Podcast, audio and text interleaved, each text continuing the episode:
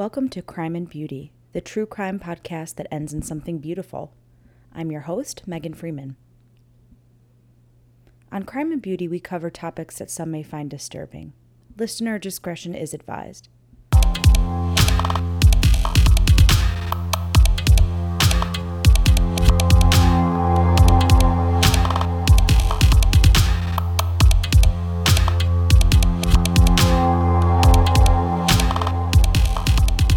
Everybody. I hope you're doing well.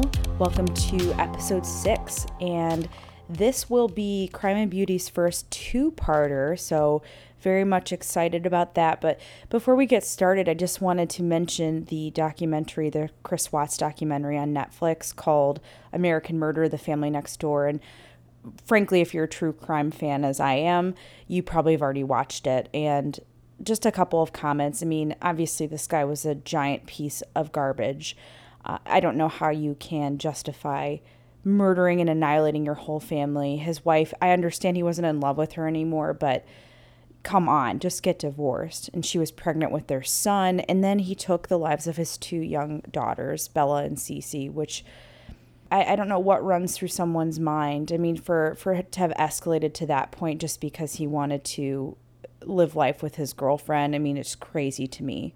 One other thing that I wanted to mention that really upset me that I did not recall from the coverage in the past, because of course, when this happened, it was huge, huge news. But I get that Shanann might not have been everyone's best friend. She clearly was a very strong willed personality and dominant in the relationship. But for anyone to have suggested that she deserved it, that she got what was coming to her, that she pushed him.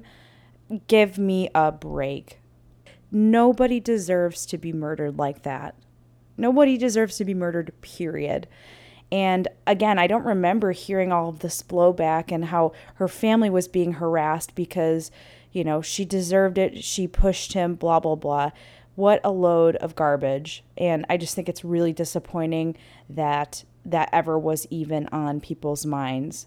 And it's, you know, it's a kind of a tell, right? Women are vilified and demonized because they might have a strong personality. I mean, give me a break. So, anyway, I, I still recommend watching it. It's probably an hour and a half. Um, very disturbing, of course, at points, and you just want to sock him in the face 24 um, 7 to kill three of his children and his wife just because he wanted to carry on an affair with someone. Yuck actually one of my friends she pointed out that his mistress looked quite a bit like his wife shanann which is very creepy as well. But anyway just something in the true crime world. Also i don't know if you guys heard about that case in japan with this individual that went by the name hangman. I think i, I might cover this in a future episode but basically would reach out to people that are were looking to commit suicide and then just murder them when they'd come to his apartment. Just really crazy story. Definitely a serial killer, um, but very strange. So a lot of lot of crazy things going on in the news, uh, crime wise. Even with all this election coverage, I mean, there's just wacky stuff all the time. So anyway, I hope that you guys are excited because, as I said, this is my first two parter episode. And for this episode, we will be covering the case of William Bonin, the freeway killer.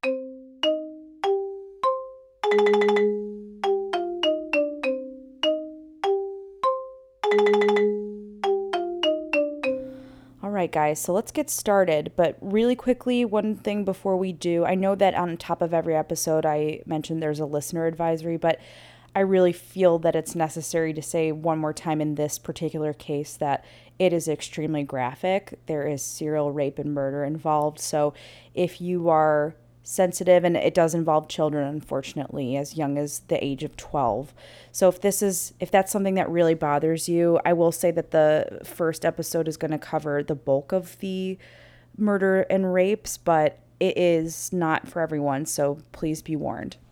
William Bonin, also known as the Freeway Killer, was an American serial killer and sex offender who murdered at least 21 boys and young men in Southern California in 1979 and 1980 he is suspected of committing a further 15 murders. Now, he usually selected young male hitchhikers, schoolboys, or occasionally male sex workers as his victims.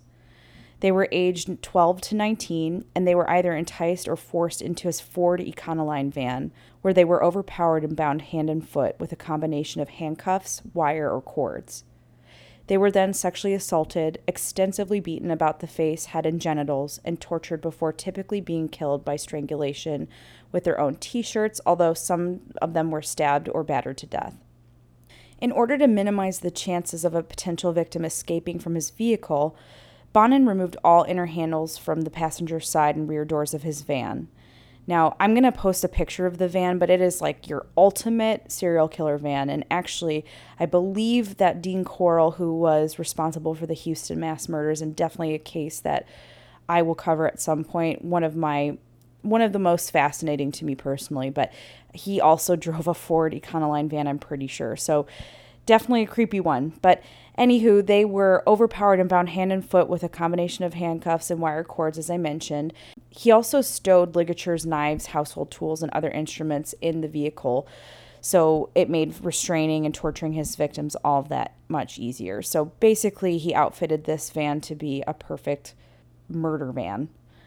And actually, I believe the nickname for the van was the Death Van.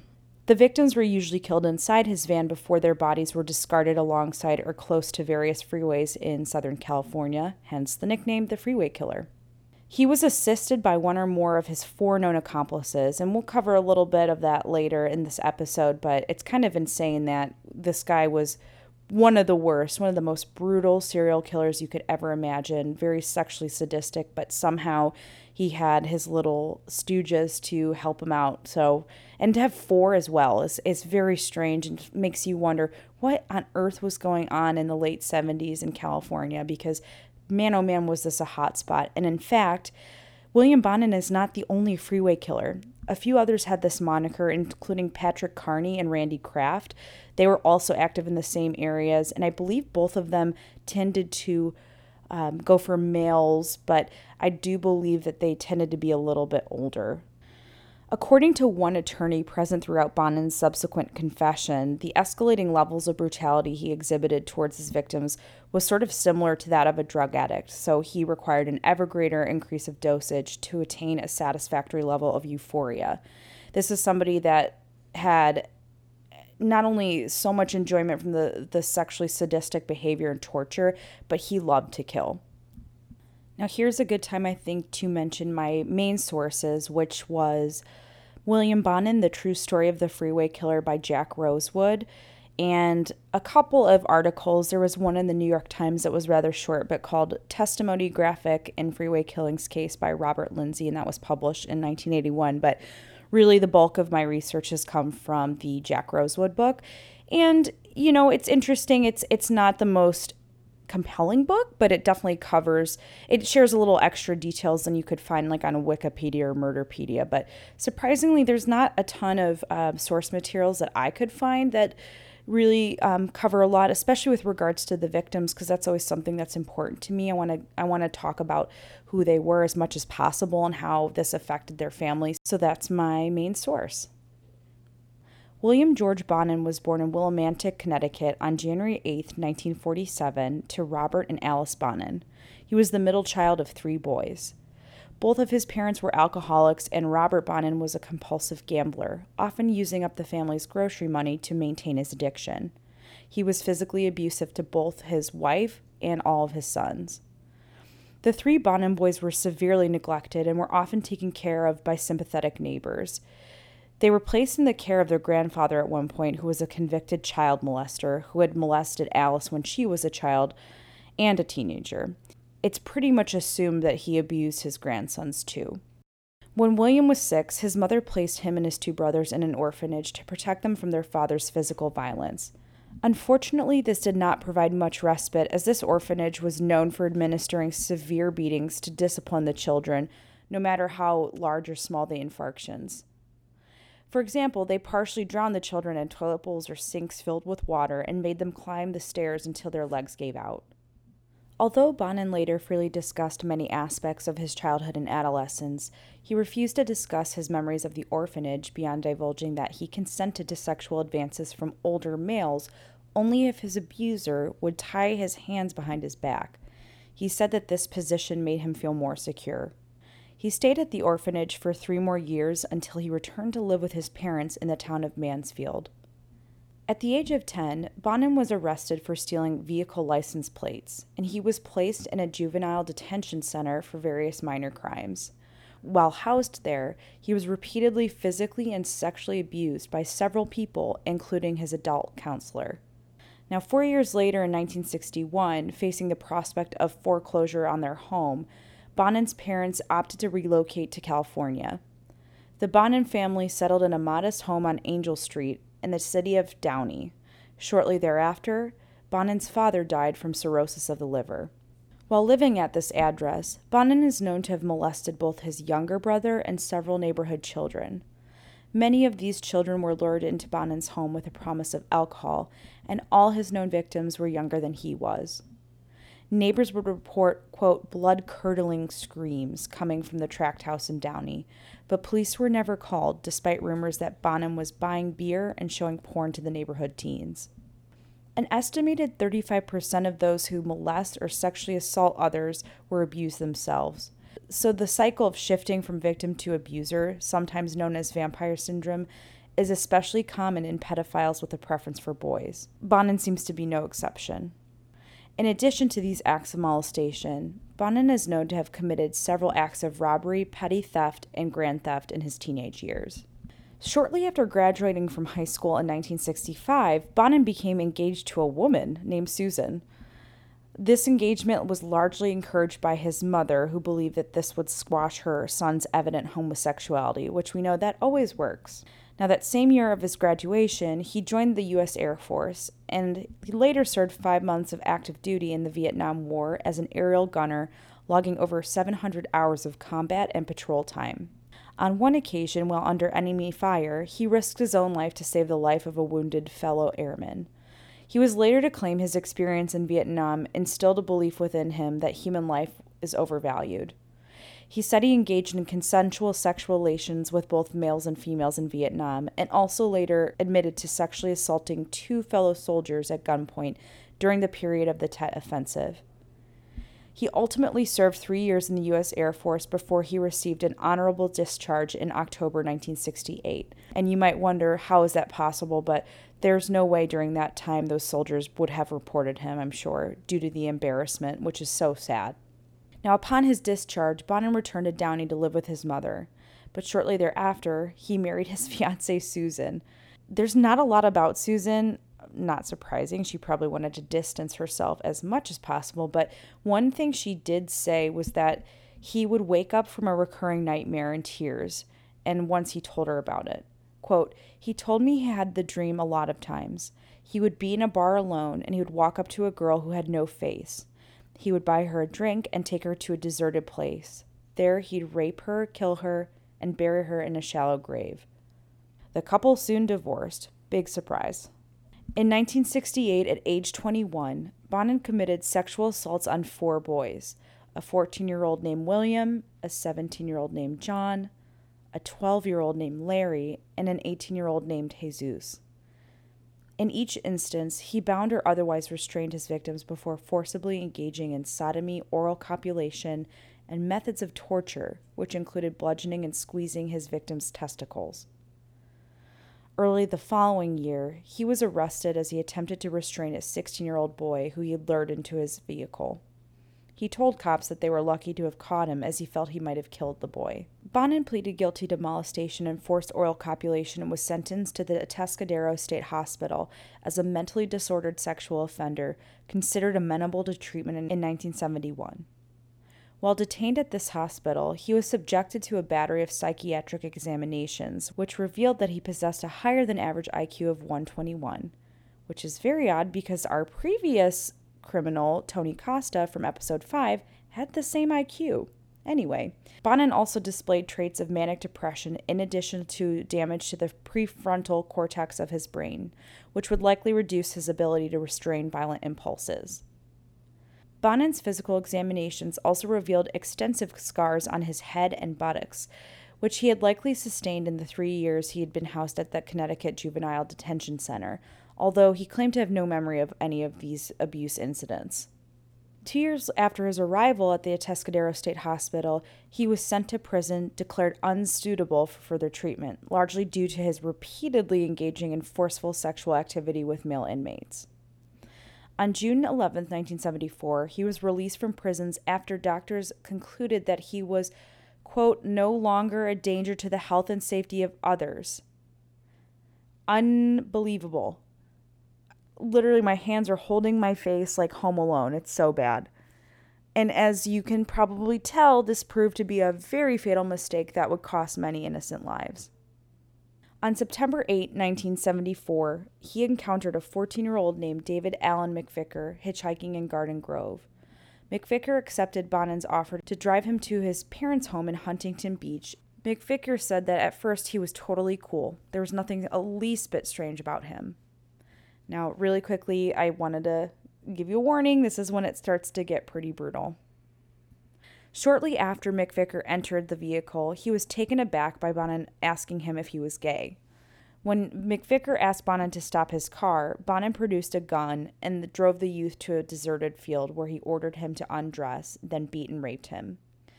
After beating and assaulting McVicker, Bonin began to strangle the youth with his own t shirt, then immediately became apologetic when McVicker began screaming. He then drove McVicker home before casually stating, quote, We'll meet again.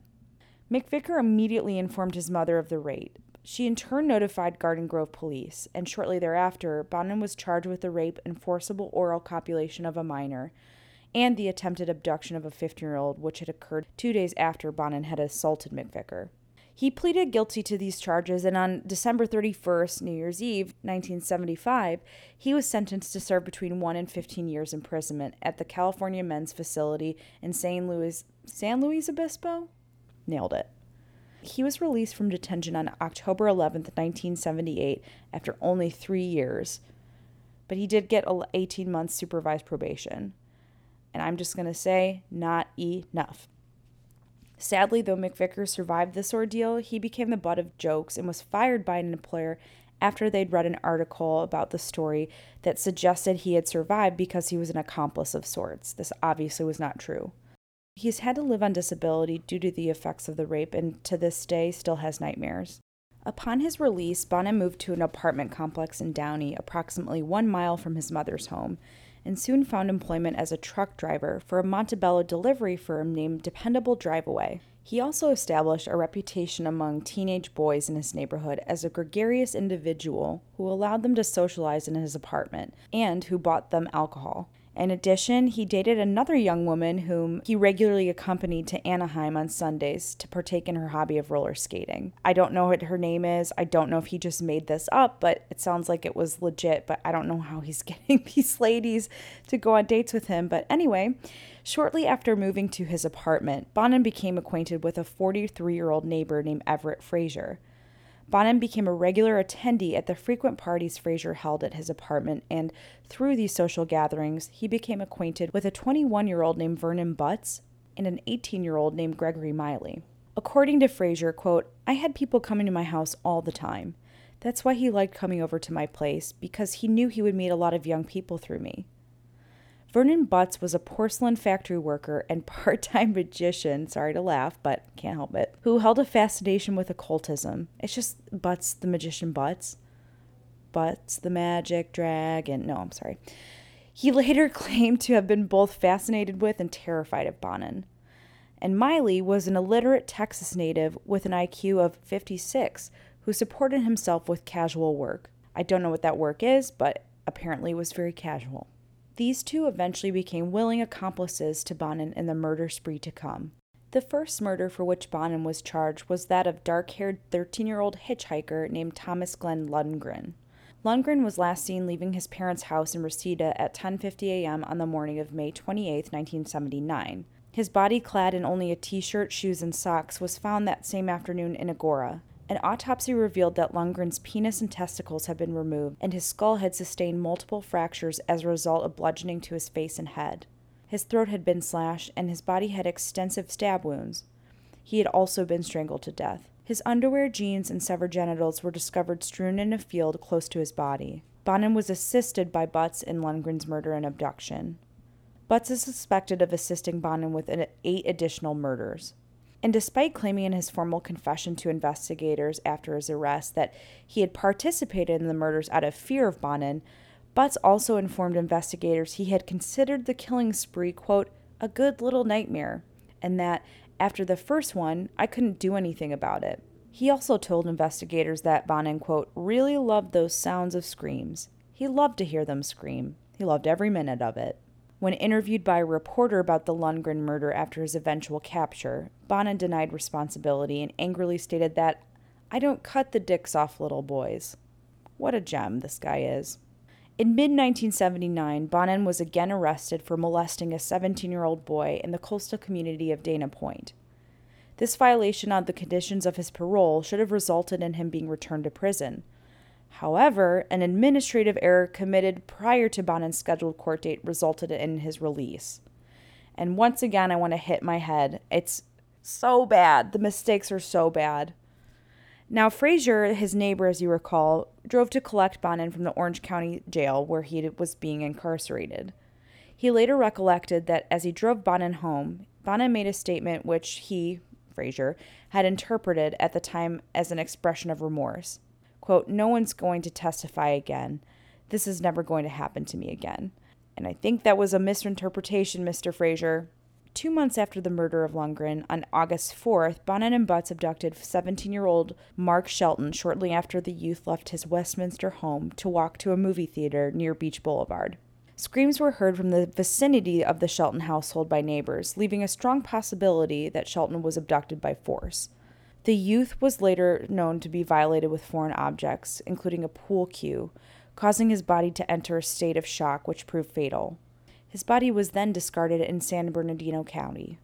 Mark's poor father, Don, recalls upon learning that his son was murdered, quote, I was consumed with rage. One day I walked out into my garden, saw my scarecrow perched there, and demolished it with a shovel. I just bashed it to pieces. If that hadn't happened, I might have done something worse later on.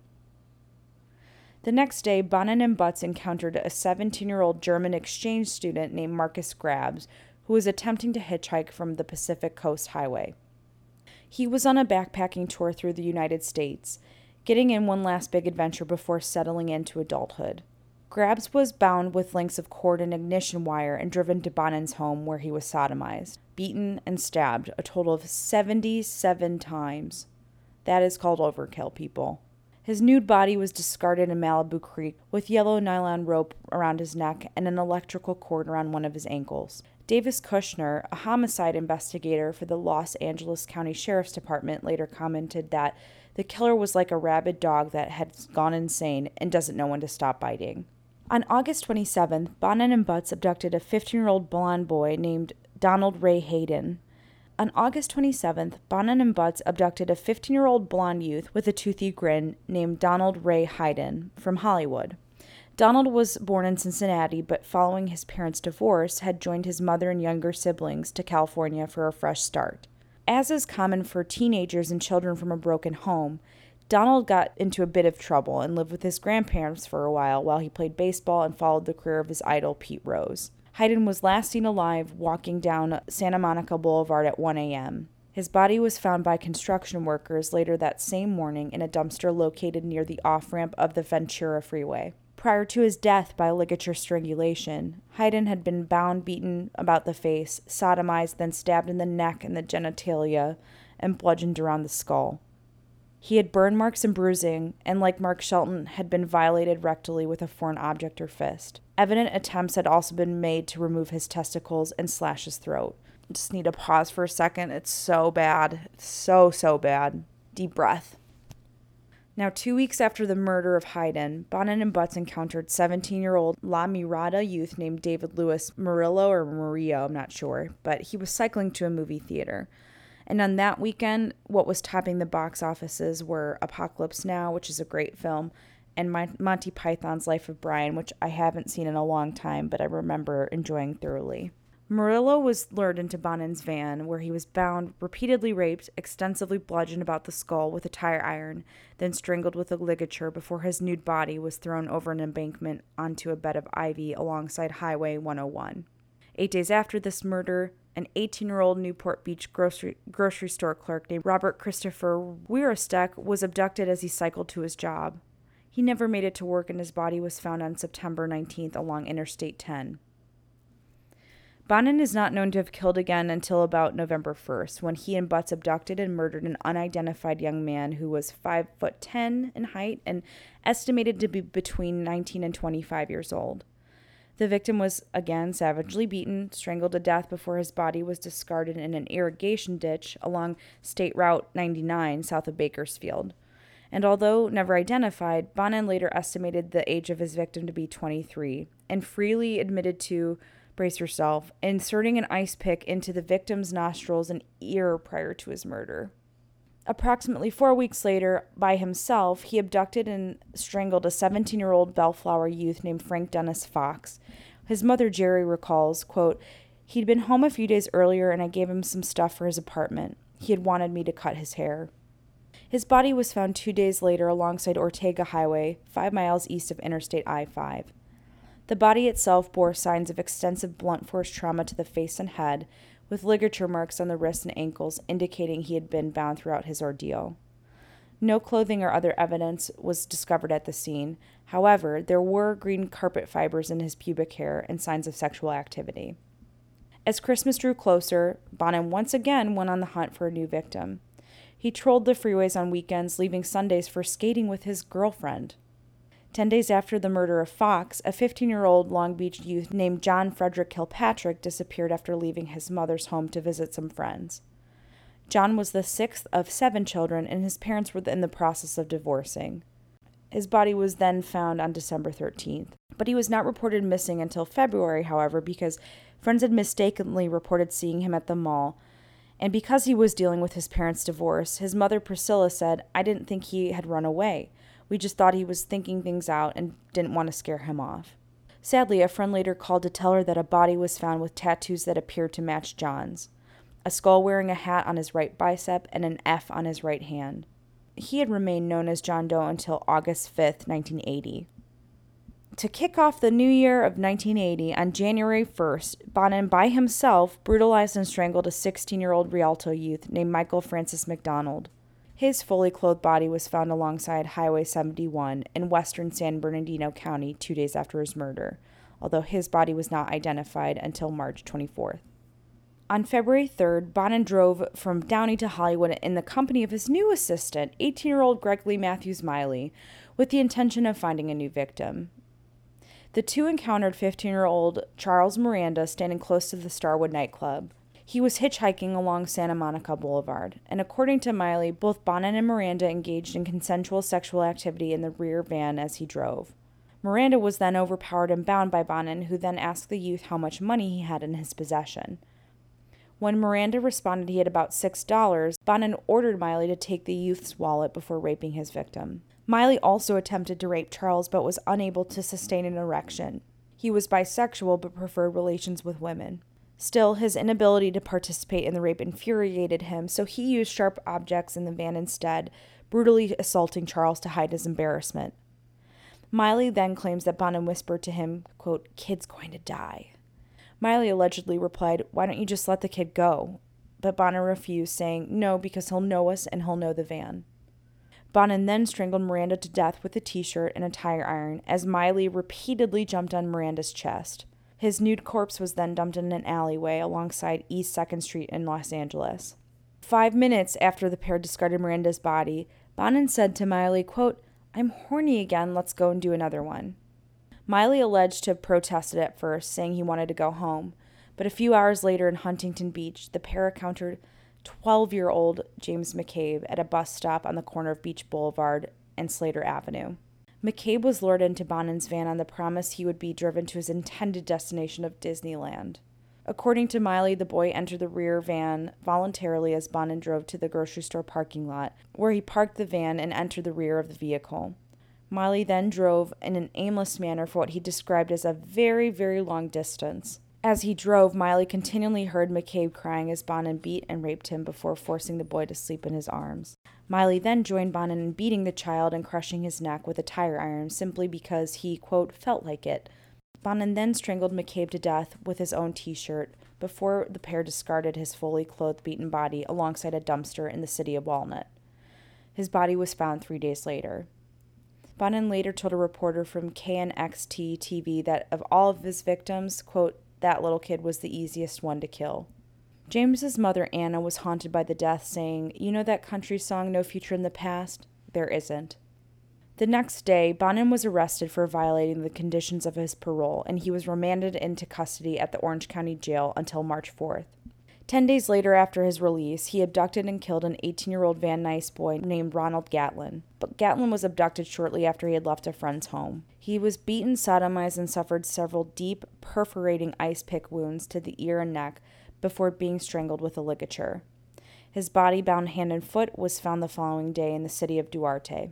One week later, Bonin lured a 14 year old named Glenn Barker into his van as the youth hitchhiked to school. Barker was also raped, beaten, and strangled to death with a ligature. His body bore evidence of numerous burns to the neck, which had been inflicted with a lit cigarette. At 4 p.m. the same day, a 15 year old named Russell Rugh was abducted from a bus stop in Garden Grove. Rugh had been bound, beaten, and strangled to death after an estimated eight hours in captivity before his body was discarded alongside that of Barker in Cleveland National Forest. Their nude bodies were found on March 23rd.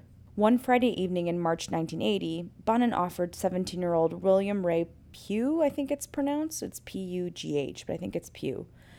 He offered him a ride home as the pair left his neighbor, Everett Fraser's residence. Within minutes of accepting this ride, Bonin asked Pugh whether he would like to engage in sex with him. Pugh later stated that he panicked and stuttered upon hearing this question, and after sitting in silence for several minutes, attempted to leave the vehicle once Bonin had slowed the van at a stoplight. In response, Bonin wordlessly leaned across and grabbed Pugh by the collar, dragging him into the passenger seat. According to Pugh, Bonin then confided in him that he enjoyed abducting young male hitchhikers on Friday and Saturday nights, whom he then restrained and abused before strangling them to death with their own t shirts in a matter of fact tone. Bonin then informed him that, quote, if you want to kill somebody, you should make a plan and find a place to dump the body before you even pick a victim. Bonin then informed Pugh he had chosen to refrain from assaulting and killing him not out of sentiment, but rather because they had been seen leaving Fraser's party together. Pugh was then driven home without being assaulted. Somehow, after this ordeal, Pugh was intrigued by Bonin's criminal activities and decided to become yet another assistant. Pugh himself had already gotten a long rap sheet, but it was filled with petty crimes. But once he teamed up with Bonin, things took a much darker turn. One thing I wanted to mention was that the bodies of Glenn Baker as well as Ru- Russell Rugh both had green carpet fibers in their pubic hair. Glenn's mother was in remission from cervical cancer when she learned of her son's murder, and the news was even more painful, since she had given him money so he wouldn't have to resort to hitchhiking. His grandfather, Elza Rogers, said he was not supposed to get into the van with anyone, but you know how these boys are. His mother later attended Bonin's trial religiously to represent her son. She would pass away three years after his conviction, but not before he was executed, sadly. Rogers said, She told me she would have liked to see Bonin die. It was the only regret she had. She really hated him. Now that's where we're going to stop for part one. And my goodness, I hope you're doing okay because that was horrific. This guy was an absolute monster.